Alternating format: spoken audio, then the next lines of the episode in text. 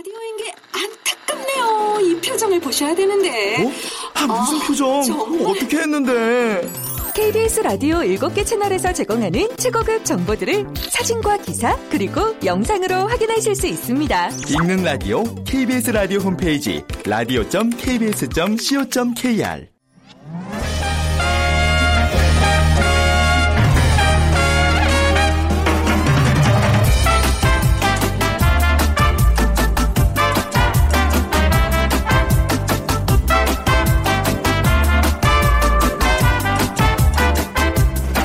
안녕하세요. 빅데이터로 보는 세상 아나운서 최원정입니다.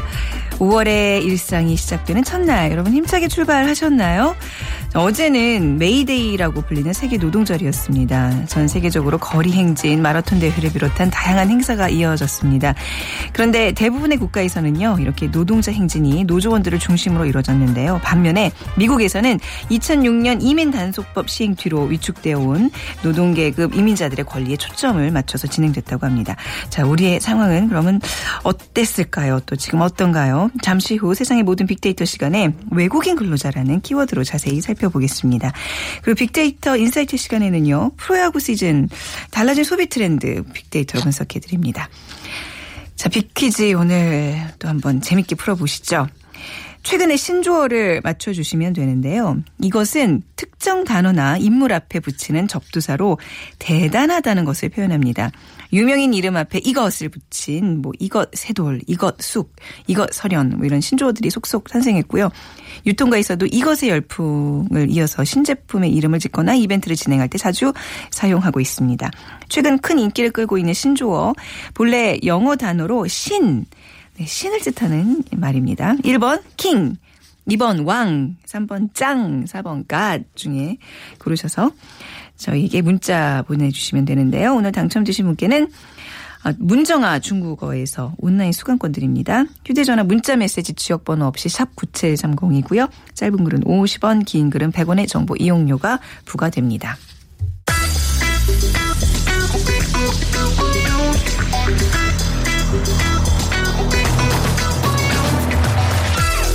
오늘 여러분이 궁금한 모든 이슈를 알아보는 세상의 모든 빅데이터.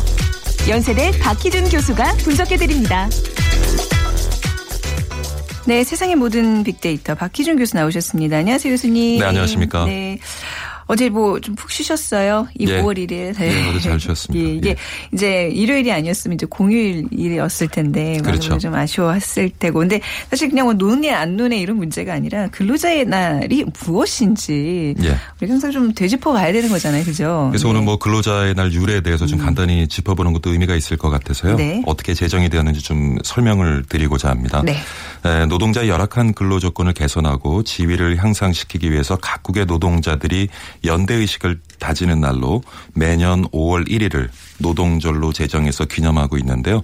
메이데이라고 불리기도 하고요. 하지만 우리나라에서는 이제 근로자의 네. 날이라고 불리고 있는데 에, 사실 어, 정부는 1958년 에, 지금 한국노총의 전신이죠. 네. 대한노동조합 총연맹 창립일인 3월 10일을 에, 노동절로 정해서 행사를 가져오다가 네. 에, 박정희 정권이었죠. 1963년에 노동법 개정 과정에서 명칭을 근로자의 날로 바꿔서 이제 기념을 해왔고요. 음, 그게 이제 3월 10일에 계속 근로자의 날을 기념했던 거예요. 맞습니다. 네. 에, 그렇지만 이제 노동계에서는 이름도 왜곡되고 그리고 노동절이 갖는 의미도 왜곡된다고 해서 음. 네. 5월 1일을 노동절로 되찾기 위한 노력을 계속했고요. 그러던 중에 1994년입니다. 문민 정권이 들어선 후에 에, 그 기념일을 3월 10일에서 5월 1일로 옮겼고요. 네. 그래서 이제 오늘날 근로자의 날이 유지가 되고 있는데 사실 근로자의 날은 미국에서 만들어졌어요. 네. 그러니까 1984년에 미국의 각 노동단체가 8시간의 노동 실현을 위해서 음. 이제 총파업 결의를 하고 1986년 5월 1일에 네. 시위를 갖게 되는데 그때 사실 시카고에서는 21만 명의 노동자와 경찰들이 충돌을 하면서 유혈 사태가 벌어집니다. 큰 파업이었군요. 예. 시위였군요. 예. 그래서 이제 1989년에 세계 여러 나라의 노동운동 노동 지도자들이 모여서 네. 아, 이 5월 1일을 우리 노동절로 삼고 기념을 해야 되겠다 해서 네. 1890년 5월 1일에 처음으로 이제 에, 메이데이 대회가 개최가 되었고요. 그때부터 이제 메이데이를 기념해 오고 있는데 네. 사실 이 노동절마다 각국은 불법 시위 때문에 굉장히 몸살을 앓기도 했습니다. 네. 그래서 어, 미국과 캐나다는 5월 1일을 아예 법의 날로 정했어요. 법의 그리고 날이요? 네. 법의 날. 어. 그러니까 왜냐하면 그때 불법 시위들이 굉장히 많았기 때문에 아. 네, 법을 지키자. 그래서 5월 1일을 굉장히 법의 날로 의미가 바꾸고 완전 달라진 거잖아요. 예, 노동절이요. 의미를 바꾸고 네. 그다음에 노동절은 이제 다른 날을 옮겨서 기념을 하게 되는데 지금도 미국과 캐나다는 9월 첫째 월요일을 어, Labor Day로 기념하고 있고요. 어. 뉴질랜드와 같은 경우는 10월 넷째 월요일, 일본은 11월 23일을 Labor Day로 정해서 지금 이제 기념을 하고 있습니다. 정작 노동절의 유래가 되는 그 5월 1일 미국에서는 그렇죠? 그거를 예. 다른 날로 이렇게 아예 지정해 버리고 그래서 사실 미국도 이 노동의 네. 날을 5월 1일 되찾기 위해서 노력을 많이 하는데 네. 이제는 너무 오랜 시간 동안 좀 이렇게 어. 고착화가 되어져 있어서 네. 날짜를 옮기기는 쉽지 않은 것 같습니다. 재밌네요. 그러니까 노동자들의 정당한 권리를 요구했던 바로 그날 예. 그 미국을 제외한 이제 많은 나라에서는 오히려 노동절로 이제 기념을 하고 있다는. 얘기인데 자, 우리나라에서도요. 이제 어제 시내에서 뭐 시위들이 예. 많았어요. 이제 외국인 노동자들의 시위가 좀 예. 예, 눈여겨 볼 만한 예, 일이 외국인 아니었나 노동자들. 네. 집회도 있었죠. 네. 그 100, 어제가 126회 세계 노동절이었는데요. 외국인 노동자들이 노동 환경 개선을 이제 요구하고 나섰습니다. 그래서 어, 어제 오후 1시 서울 종로구 보신각 앞에서 집회를 열었는데요. 네. 에, 이주 노동자들에게도 진정한 노동 3권을 보장하라고 촉구를 했고요.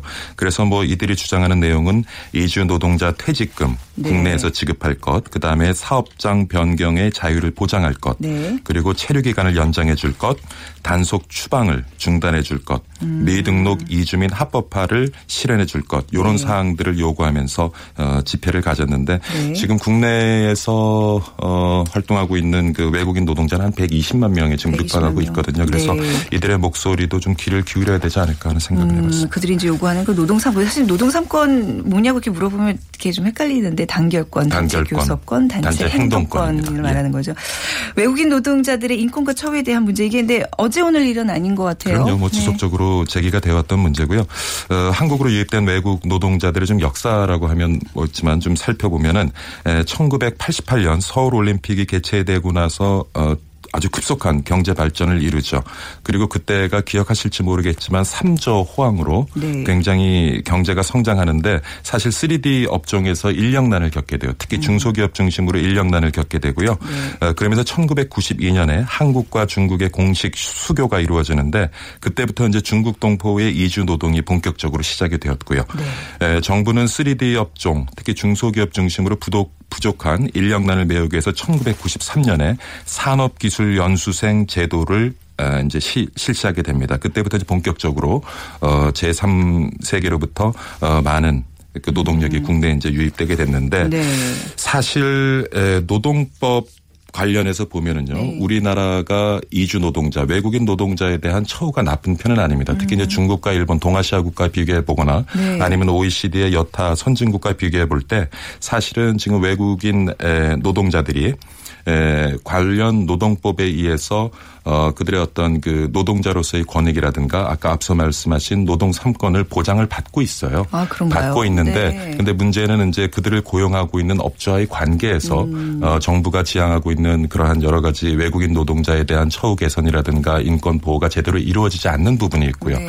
또 하나는 아까 앞서 말씀드린 것처럼 지금 외국인 노동자들이 에, 그 음. 이주 아 체류 기간을 연장해 달라는 요번에 요구를 했는데 네. 사실은 이제 4년 10개월이거든요. 최대한 음. 연장할 수 있는 기한이 4년 10개월이에요. 그래서 4년 10개월 이후에 사실은 본국으로 돌아갔다가 다시 비자를 예, 받고 다시 비자를. 받고 맞습니다. 들어와야 되는데 네. 그것도 이제 조건이 좀 까다롭기도 하고요. 네. 그리고 대부분의 이제 외국 노동자들이 사실 국내 유입되는 과정에서 브로커들을 통해서 아. 일종의 소개금을 내거든요. 그래서 네. 어, 그런 비용이 발생하기 때문에 사실 많은 에, 그 이주 노동자들이 본국으로 갔다가 돌아갔다가 다시 입국을 하지 않고 네. 계속 이제 체류를 연장하다 보니까 불법 체류가 되죠. 네. 근데 불법 체류 노동자들은 또 법의 보호를 받을 수 없는 사각지대에 음. 놓이게 되고요. 그것이 지금 외국인 노동자들의 인권이나 처우 개선에 아주 심각한 걸림돌이 되고 있지 않나 하는 생각을 음, 해봤습니다. 그래도 이제 다른 나라에 비해서 어떤 외국인 노동자들의 어떤 근로 근로 기준이 많이 나쁘진 않다라는 지금 말씀이신 거잖아요. 예, 그죠? 근로 기준법이나 네, 산업안전보건법, 에, 그다음에 앞서 말씀하시는 그 노동 노동 3권을 삼권, 네. 보장하는 어. 어, 관련 법규로부터 보호는 받고 네. 있어요. 근데 우리가 왜 예전에 기억나세요, 교수님? 그 개그 콘서트에서 사장님 나빠요. 그 이제 그 개그 때문에 예. 이제 외국인 노동자들에 대한 어떤 전 국민의 관심이 좀 확대됐고 또 예. 지금까지도 이제 SNS상에서의 반응도 꽤 이게 뭐 좋은 긍정적인 게 있고 부정적인 게 분명히 공존을 하는 그렇습니다. 것 같거든요. 네. 지금 보면은 그 긍정적인 반응이 한 54% 나오고요. 네. 아, 지난 한 달간 데이터를 분석했습니다. 그리고 부정적인 반응은 한 23% 나오는 데 음. 외국인 노동자에 대해서 우리가 어떠한 견해를 가지고 있나 연관 단어를 통해서 좀 살펴보면은요. 문화, 불법, 임금 체불, 인권, 노예 이런 단어들이 굉장히 상위 순위에 위치해 네. 있어요. 그래서 SNS 사용자들이 어떤 문화적 차이로 비롯되는 그들에 대한 잘못된 우리의 편견이나 어떤 선입관을 음. 통해서 그들이 제대로 어떤 처우를 받지 못하고 있다 하는 데는 에, 많은 동의를 하시는 것 같고요. 네. 근데 또 재밌는 것은 상위수에 위치해 있는 게 성범죄, 청년 실업 이런 단어도 위치해 있거든요. 그러니까 그래서 우리의 근로 자리를 그들이 뺏어간다 뭐 그런 예, 그래서 안 그래도 우리가 청년 실업 문제도 심각한데 과연 우리가 낸 세금으로 만들어진 예산을 음. 이들의 인권을 보호하고 처우를 개선하는데 쓰는 것이 타당하냐 하는 논란도 SNS상에서 존재하고 있고요. 네. 그다음에 보면 지난 5년간 살인, 강도, 강간, 절도, 폭력 등 5대 범죄에 대해서 외국인에 의해서 발생한 5대 범죄 증가율이 한 42% 정도 됩니다. 네, 네. 굉장히 급속하거든요. 그래서 이 부분에 대해서도 많은 SNS 사용자들이 좀 경계심을 가지고 있는 것 같고요. 그래서 네. 어떻게 보면 SNS 사용자 더 나아가서는 우리 시민들이 좀 외국인 노동자에 대해서 이중적인 태도를 가지고. 있다라고 네. 볼 수가 있겠습니다. 다- 특히 이제 우리나라 같은 경우 이제 순혈주의나 어떤 외국인 혐오주의 이런 게 좀 아직 좀 존재하는 그런 분위기에서 예. 그렇죠. 이 외국인 노동자들이 우리의 어떤 일자리를 뺏어간다는 그 인식이 좀 요즘 강하게 좀 더 확산이 되고 맞습니다. 있는. 근데 우리가 분명히 이 외국인 근로자들에게 노동자들에게 굉장히 도움을 받는 부분이 산업적으로 많은데 말이에요. 아, 이것도. 간과해서는 안 되죠. 보면은 네. 아까 말씀드린 것처럼 특히 제조업 중심으로 네. 중소기업에서는 에, 고용에 굉장히 문제를 겪고 음. 있거든요. 우리가 청년 실업을 얘기하지만 사실 제조업 3D 업종에 종사하려고 하는 젊은이들이 거의 요즘 네. 없기 때문에 사실 인력을 구하는데 굉장히 어려움을 겪고 있고요. 사실 그 부분을 지금 외국인 노동자들이 메워줌으로 해서 네. 우리 제조업이 그래도 유지가 되고 있는데 그 부분에 대한 우리가 인정은 충분히 해줘야 되지 않겠나 하는 네. 생각을 해봅니다. 또 이제 이- 이런 외국인 근로자들의 문제점 중에 하나 이제 불법 체류자와 관련된 것 같아요. 불법 체류자들은 특히 법의 보호를 받지 못하기 때문에 예. 우리나라에서 많은 그 피해를 보고 돌아가서 또 이제 결국은 우리나라 이미지가 안 좋아지는 그런 예. 경우들이 많은데 말이죠. 이거는 어떻게 좀 해결 방안이 없을까요? 그래서 사실 그번 이제 4월 1일 날 네. 법무부 출입국 외국인 정책본부 이민 조사과에서 이제 발표를 했는데요. 자진 출국 불법 체류자 입국 금지 한시적 면제라는 네. 그러한 이제 제도를 갖다가 발표를 했습니다. 그러니까 지금 국내에 체류하고 있는 불법 노동자들을 구제할 수 있는 음. 법안이기도 한데요. 에, 근데 어떻게 보면은 뭐 지금까지 사실 나온 그 불법 체류자들을 구제하기 위한 법안 중에는 가장 좀 이렇게 진보적인 법안인 것 같고요. 네. 하지만 문제는 그렇습니다. 지금 국내 노동시장이 유입되는 노동 인력들을 보면 대부분 미숙련 노동 인구들이 많이 있거든요. 음. 네. 그래서 어 그들이 또 국내에 들어오고 국내에 들어와서 에 법의 보호를 받지 못하면서 체류 기간을 연장시킴으로 해서 여러 가지 지금 사회적 문제나 갈등이 야기되고 있는데 우리 정부로도 단기적인 시점에서 우리 부족한 부분을 외국인 노동자들로 채우는 것에만 급급할 것이 아니라 네. 그들을 잘 관리해서 우리 사회에 뿌리 내릴 수 있도록 하고 음. 그리고 더 이상의 불법 체류자들이 만들어지지 않도록 하는 관리 감독도 조금 더 우리가 신경을 써야 될 부분이 아닌가 싶습니다. 네. 이제 인구가 이렇게 감소하고 있을 때 사실 노동자 유입뿐만 아니라 왜 기술과 자본을 갖춘 어, 적극적인 그 이민자들을 예. 이렇게 좀 이렇게 유입하는 그런 정책도 좀 어떨까요? 그런 사실 의견, 그런 의견도 우리나라뿐만이. 아니라 네. 많은 네. 선진국들 굉장히 고민을 하고 있어요. 예. 인구가 감소하고 인구가 또 고령화되고 있기 때문에 어떤 우리 시장의 활력을 불어넣기 위해서 이민 정책이 어떻게 보면 유일한 음. 수단이다라고 얘기를 하는데 제가 보기에는 일단 그 어, 출산이나 네. 보육 관련된 좀 정책들을 제대로 마련을 해서 가정에 있는 여성 인구들이 노동시장에 유입되도록 하는 것이 가장 중요할 것 같고요. 그다음에 뭐 통일이 된다면 지금 우리가 네. 아. 어, 골머리를 앓고 있는 노동 문제가 많이 해결될 수 있는데 그때까지는 그래도 어느 정도는 지속적으로 우리가 외국인 노동자를 필요한 부분에 유입시켜야 되는 그러한 네. 과제를 안고 있는데 사실은 이제 우리나라 아까 말씀드린 것처럼 가지고 있는 약간 그 배척 문화라든가 네. 그다음에 인종이나 어, 이런 국가에 대한 어떤 선입 견, 편견 이런 것들 때문에 사실 쉽지 않은 부분이 있거든요. 음. 근데 또 하나는 아까 그 청년 실업 문제를 얘기했습니다마는 뭐 아마 지난주에도 우리가 얘기를 좀 했을 거예요. 그러니까 우리 대학 진행률이 너무 높다 보니까 네. 사실 모두가 이제 관리직으로 사실 진출하려는 근데 우리 사회에서는 관리직도 필요하지만 또 다양한 분야의 인력들이 필요하거든요. 그래서 그런 것들을 우리 이 국가의 어떤 시장에서 필요로 하는 여러 가지 인력 수급의 균형을 맞출 수 있는 그런 교육 제도도 병행이 돼야 장기적으로 음. 좀 해결될 문제가 아닌가 싶어요. 아까 말씀하신 것처럼 이제 내부적인 어떤 산업 인력들을 발굴하는 것도 물론 중요하지만 그래도 네. 지금 어쩔 수 없는 그런 이민, 그러니까 노동자 유입들 우리가 네. 받아들여야 되는 현실인데 그 노동자들 특히 외국인 노동자들을 대하는 우리의 성숙한 시민 의식이 중요할 것 같아요. 어떻게 대처를 해야 될까요, 교수님? 뭐 사실 네. 이런 에, 정책적인 접근은 보다 많은 연구와 이제 고민이 필요한 부분이겠습니다만 네. 저도 미국 생활하면서 사실 한 10년 동안 네. 에, 뭐 3D 업종에 해보셨어요? 종사한 뭐 설거지도 예, 하고 그러셨어요? 뭐 여러 가지 아. 일들을 겪고 참 에, 불미스러운 일도 겪긴 했습니다. 서러운 일도 많이 당하시고, 네. 그래서 외국인들 보- 노동자들을 보는 저는 시각이 조금 틀리긴 아, 하거든요. 네. 모르, 모르 겠습니다. 불법 체류 그다음에 증가하는 외국인들의 어떤 범죄율 음. 이런 것의 책임도 반은 또 우리에게 있지 않나. 그들을 따뜻한 마음으로 보듬어 주지 못했기 때문에 네. 그들이 삐뚤어질 수 있는 에, 가능성이 있는 것이 아닌가 생각이 되고요. 단지 우리의 어떤 경제에 필요한 부분을 메워주는 구성 요소로만 여길 네. 게 아니라 그들도 우리와 같은 한 인격체로 음. 이렇게 느끼고 그들을 대해주는 것 그러한 자세 성숙된 자세가 좀 필요한 것 같아요. 네. 주위에서 보면 너무 졸부같이 이렇게 우리가 이제 우리도 네, 네. 이전에는 참 파독 광부라든가 간호원이라든가. 네. 중동의 기술자라든가 많은 반대적인 경험을 가지고 음. 있음에도 지금 좀 이제 먹고 살만하다고 조금 못 사는 국가에서 온 분들을 네, 홀대한다든가 차별하는 것 이런 것들은 정말 미성숙한 자세가 아닌가 생각합니다. 항상 우리도 그 과거에 어려웠을 때 외국에 예. 나가서 좀 힘들면서 피땀 흘려 예. 좀그 읽었던 그런 많은 어떤 노동자들의 그런 모습을 항상 우리가 되돌아봐야 돼요. 우리 지금 주변에 있는 외국인 맞습니다. 근로자들 볼 때만. 예.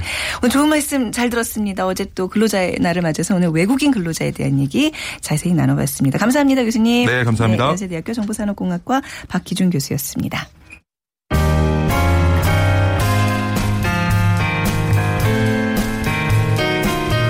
미래를 예측하는 힘, 세상을 보는 새로운 창, 빅데이터로 보는 세상. 최원정 아나운서와 함께합니다. 네, 마음을 읽으면 트렌드가 보인다. 빅데이터 인사이트 시간입니다. 타파크로스의 김용학 대표 나오셨습니다. 안녕하세요. 안녕하세요. 네. 대표님 오늘 먼저 문제 부탁드릴게요. 네, 오늘은 신조어를 맞춰 주시면 되는데요. 이것은 특정 단어나 인물 앞에 붙이는 접두사로 대단하다는 것을 표현하고 있습니다. 유명인 이름 앞에 이것을 붙여서 이것 세돌, 이것 숙, 이것 설현 등 신조어들이 속속 탄생하고 있는데요. 요즘은 유통가에서도 이것의 열풍을 이어서 신제품의 이름을 짓거나 이벤트를 진행할 때 자주 활용하고 있다고 합니다. 최근에 큰 인기를 끌고 있는 신조어, 본래 영어 단어로는 신을 뜻하는 이 신조어는 무엇일까요?가 문제입니다. 1번 킹, 2번 왕, 3번 짱, 4번 가십니다. 네. 다 좋은 접두사기는 해요. 이렇게 뭐 친구들한테 한번 싹 맛있는 점심 쏘면 문자 오잖아요. 네, 어, 역시, 그렇죠. 음, 원정 하면서. 네. 자, 휴대 전화 문자 메시지 지역 번호 없이 샵 9730으로 보내 주세요. 짧은 글은 50원, 긴 글은 100원의 정보 이용료가 부과됩니다. 자, 혹시 대표님은 야구 어, 뭐 어디 팬이세요? 어, 저는 어. 그 제일 처음에 시작했을 때부터 지금까지 약 네. 20년 가까이 20년이 넘나요? 80년도 82년도에 프로야구에 82년도에 들어갔죠. 예, 예. 했을 때부터 한 팀을 응원하고 있거든요. 그 두산. 네, 두산 네, 팬입니다. 그럴 것 같아요. 그 네. 고메 이미지가 딱. 어, 원년에 우승했을 때 그 우승 상품으로 어. 주었던 크리스탈 컵을 아직도 갖고 아, 있습니다. 진짜로요? 네. 네. 저 오늘 뭐 야구 시즌과 소비 트렌드 얘기할 텐데 진짜 지금 이렇게 한박 웃음을 지으시면서 야구 네. 얘기를 하시잖아요. 네. 제 주변에 보면 아, 정말 야구장에서 사는 사람들도 많고 그럼요. 야구 용품들을 엄청 구입하고 뭔가 맞습니다. 우리의 그 일상 소비 트렌드의 변화를 분명히 가져다 주는 것 같아요. 네, 그러니까 굉장히 일반화되었고 음. 일상의 하나로 즐기는 사람들이 많아졌는데요. 저도 아침 출근길에 네. 검색 모바일로 검색을 하면 제일 먼저 어제 야구 순위부터 아, 보게 진짜로요? 되고요. 특히 특히 이제 올해 같은 경우는 네. 메이저리그에 진출한 한국 선수들이 아. 굉장히 많잖아요. 그러니까 주요 타자들이 어제 출전했으며 그 사람들이 안타를 쳤는지를 꼭 확인하는 게 습관처럼 되어 있죠. 저 남편이 주말마다 그런 일을 하고 있으면 네. 제가 막 뭐라 그러거든요. 그럼 뭐 그냥 매번 이렇게 실시간으로 검색을 하고 있냐. 네. 네. 그런 분이 여기 또 한 분 계시는군요. 네. 네. 오늘 아무튼 야구 시즌과 소비 트렌드 얘기인데요. 네. 한번 예 얘기 네, 그 야구의. 역사라는 네. 에, 책을 쓴 분이 계세요. 미국의 스포츠 컬럼니스트인데 네. 이 조지 벡시가 이런 얘기를 했습니다. 야구는 마치 일주일 내내 방송되는 재미있는 일일 연속극 같다. 음. 제가 이런 일일 연속극을 지금 말씀을 드리고 있는 것이죠. 네. 어, 우리나라뿐만 아니라 미국이나 일본 같은 경우도 야구가 일상화된 지 굉장히 오래됐고요. 또 미국 같은 경우는 100년이 넘거든요. 메이저리그 역사가. 네. 말씀하신 것처럼 우리나라 같은 경우도 82년도에 6개 팀으로 출발을 했는데 지금은 10개 팀이 음. 이제 활발히 하고 있고 금년에는 예상 관중 수가 무려 800만 원 넘을 거라고 합니다. 와, 네. 지난 4월 22일 날을 기점으로 100만 관중을 돌파했으니까 사실 엄청난 것이죠. 네. 그래서 2016년도에 이제 4월 1일 날 개막하고 한 달여가 지났는데 빅데이터 분석을 해 보니까 고척 스카이돔과 관련된 버즈가 굉장히 높게 나왔습니다. 네. 우리나라 최초의 이제 돔형의 야구장이겠죠. 그 넥센 히어로즈가 홈구장으로 쓰고 있는데 4월 3일 날 공교롭게 봄비가 내렸어요. 네. 예, 이 돔구장이 진가를 발휘하는 어. 순간인데요. 인근 잠실에서 어, 예정되었던 경기는 취소되었는데 네. 이 고척돔의 경기는 예, 활발하게 진행이 됐었죠. 비뿐만 아니라 황사가 좀 잦은 요 봄철에도 진가를 발휘한다면서요. 네. 그러니까 실내에서 할 수 있는 실내 스포츠 네. 이거 돔구장이 잘 해결해주고 있는 것 같습니다. 네. 요즘 가장 화제가 되고 있는 거는 그 하나 팀에 대한 얘기가 아닌가 싶어요. 네, 그 우리가 흔히 네. 한화 팀의 네. 팬분들을 보살팬이라고 부릅니다. 어. 그러니까 늘 성적과 관계없이 한결같은 마음으로 응원하고 네. 경기를 즐기는 특성을 갖고 있어서 보살팬이라고 했는데 이 보살팬들이 최근 조금 마음이 상하셨어요. 왜요? 왜냐하면 프로야구가 시작되기 전에 스토브 리그에 보면 늘 아마추어들이 전문가처럼 올해의 예상 순위를 나타내는 그런 이제 어, 블로그 같은 데나 트위터 같은 데 그런 글들도 많이 올리는데 네. 한화가 시즌이 시작되기 전에는 2강이라든지 5강에 들어갔던 팀인데 지금 최하위를 하고 있는 것이죠. 음. 그래서 이제 그 아무래도 빅데이터 분석을 해봐도 야구 그러면 부정화가 많지 않은 스포츠인데 네. 하나 구단과 관련된 어, 얘기에서는 약 54%의 부정화 비율이 높게 어. 나왔죠. 네. 실제 이제 연관 키워드들을 보면 최하위라든지 아니면 처벌이나 징계 이런 부정적인 얘기들이 많이 나왔고요. 성적이 안 좋은 것도 좀 속상한 일이긴 하지만 어, 최근에는 뭐 그 김성근 감독의 리더십과 연관된 얘기라든지 아니면 어떤 선수의 어, 벌트 논란과 같은 것들 때문에 여러 가지가 좀 내후 외환이 겹친 것 같은 것 같습니다. 그렇군요. 지난해에는 사실 그 한화 팀 때문에 야구 본다는 분들이 주변에 굉장히 많았는데 그렇습니다. 이렇게 또 올해 시작은 좋지 않군요. 근데 야구는 네. 장기 레이스이기 때문에 맞아요. 아직 모르고요. 그러니까요. 어, 최근에 네. 그 수입이 두 번 있었거든요. 네. 그러니까 연승이 두 번 연이어져서 곧 예, 달라진 음. 모습을 보일 것으로 생각이 듭니다. 앞에서 말씀하셨다시피 또 메이저리그 또 이제 우리나라 선수들이 네. 워낙 많기 때문에 그렇죠? 최근에 네. 부상 중이긴 하지만 뭐 추신수, 유현진 같은 선수는 대표적이고 네. 음. 어, 강정호 선수도 지금 부활하고 있다고 하죠. 그리고 그 돌직구 오승환 선수라든지 박병호, 뭐 김현수 선수 같은 경우는 지금 굉장히 활발하게 활약을- 하고 있고요. 우리나라 같은 경우도 외국인 선수가 어, 네. 뛰고 있는데 어제 뉴스를 보니까 두산의 니포트 같은 선수는 6연승을 했다고 해요. 네.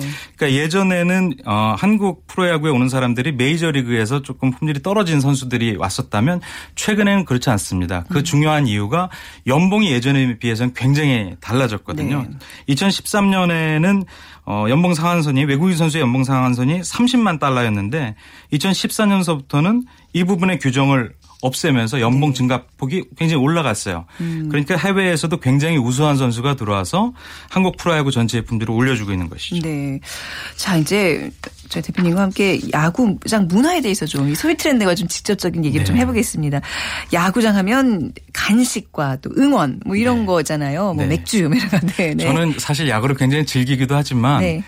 야구장 문화 때문에 가는 경우가 훨씬 더 많거든요. 자주 가실 수 있어요? 시간이? 자주 사실 못 네. 가는데 어뭐 흥분되고 싶을 때는 야구장을 즐겨 어, 갑니다. 그러시군요. 가면은 뭐 모두 분들이 다 그러시더라고요. 실제 음. 빅데이터 분석을 해보면 치킨과 맥주의 언급량이 굉장히 높게 나타납니다. 네. 근데 이 치맥이 가장 많이 언급되는 데는 한강이거든요. 한강 아. 둔치에서 치맥 즐기는 분들이 많은데 두 번, 두 번째로 언급되는 곳이 바로 야구장이죠. 음. 조금 더 이제 디테일하게 분석을 해보면 순살 치킨이나 닭강정 같은 치킨류가 높게 나와요.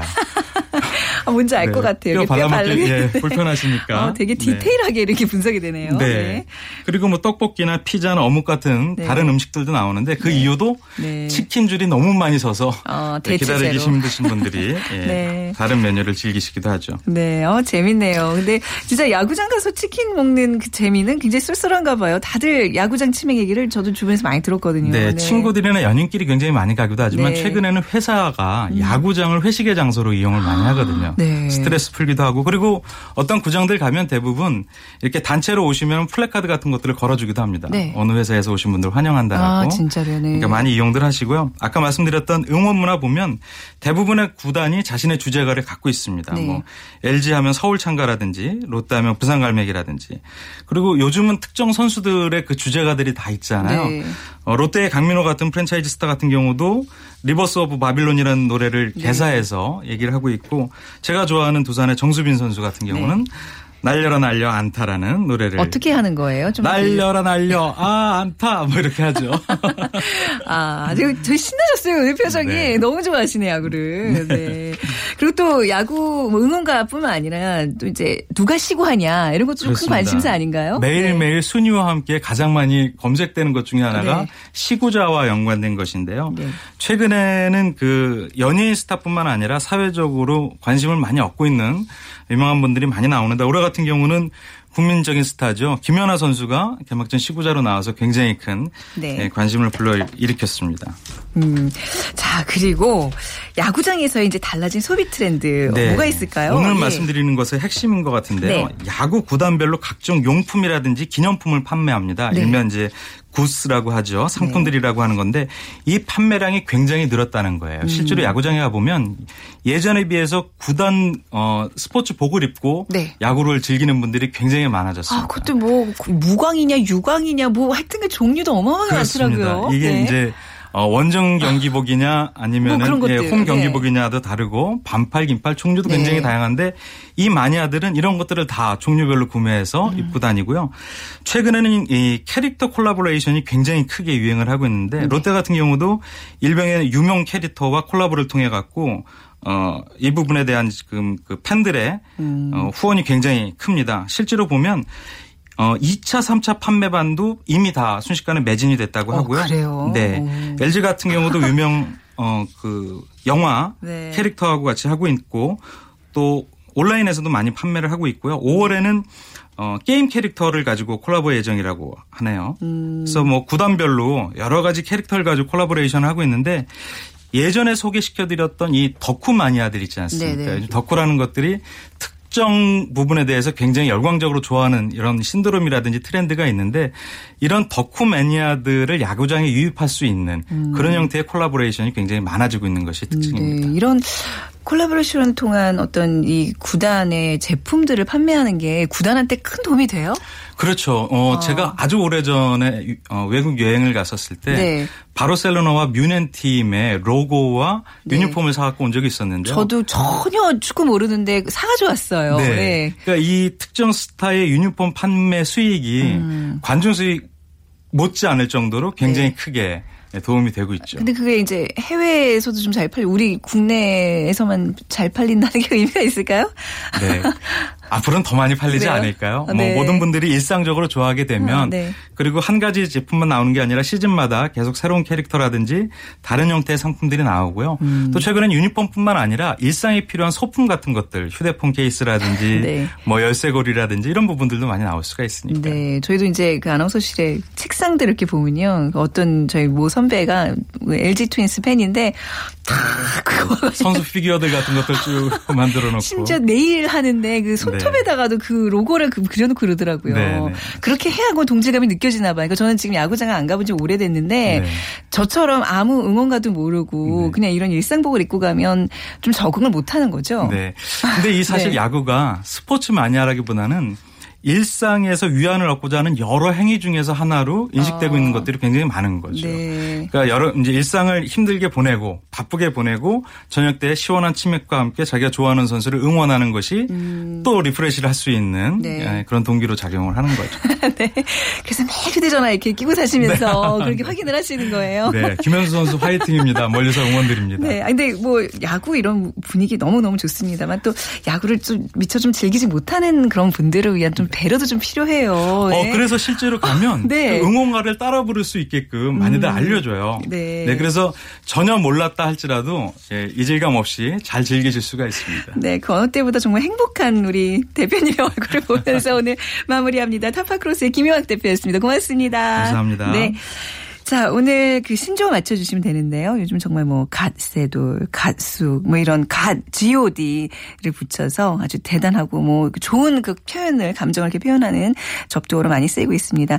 6534님께서 갓 KBS 파이팅 해주셨는데요. 예, 감사합니다. 이분 뽑아드려야 될 것 같아요. 인터넷 그 중국어 수강권 드리도록 하겠습니다. 빅데이터로 보는 세상 오늘 마무리하죠. 내일 오전 11시 10분에 다시 찾아뵙겠습니다. 지금까지 아나운서 최원정이었습니다. 고맙습니다.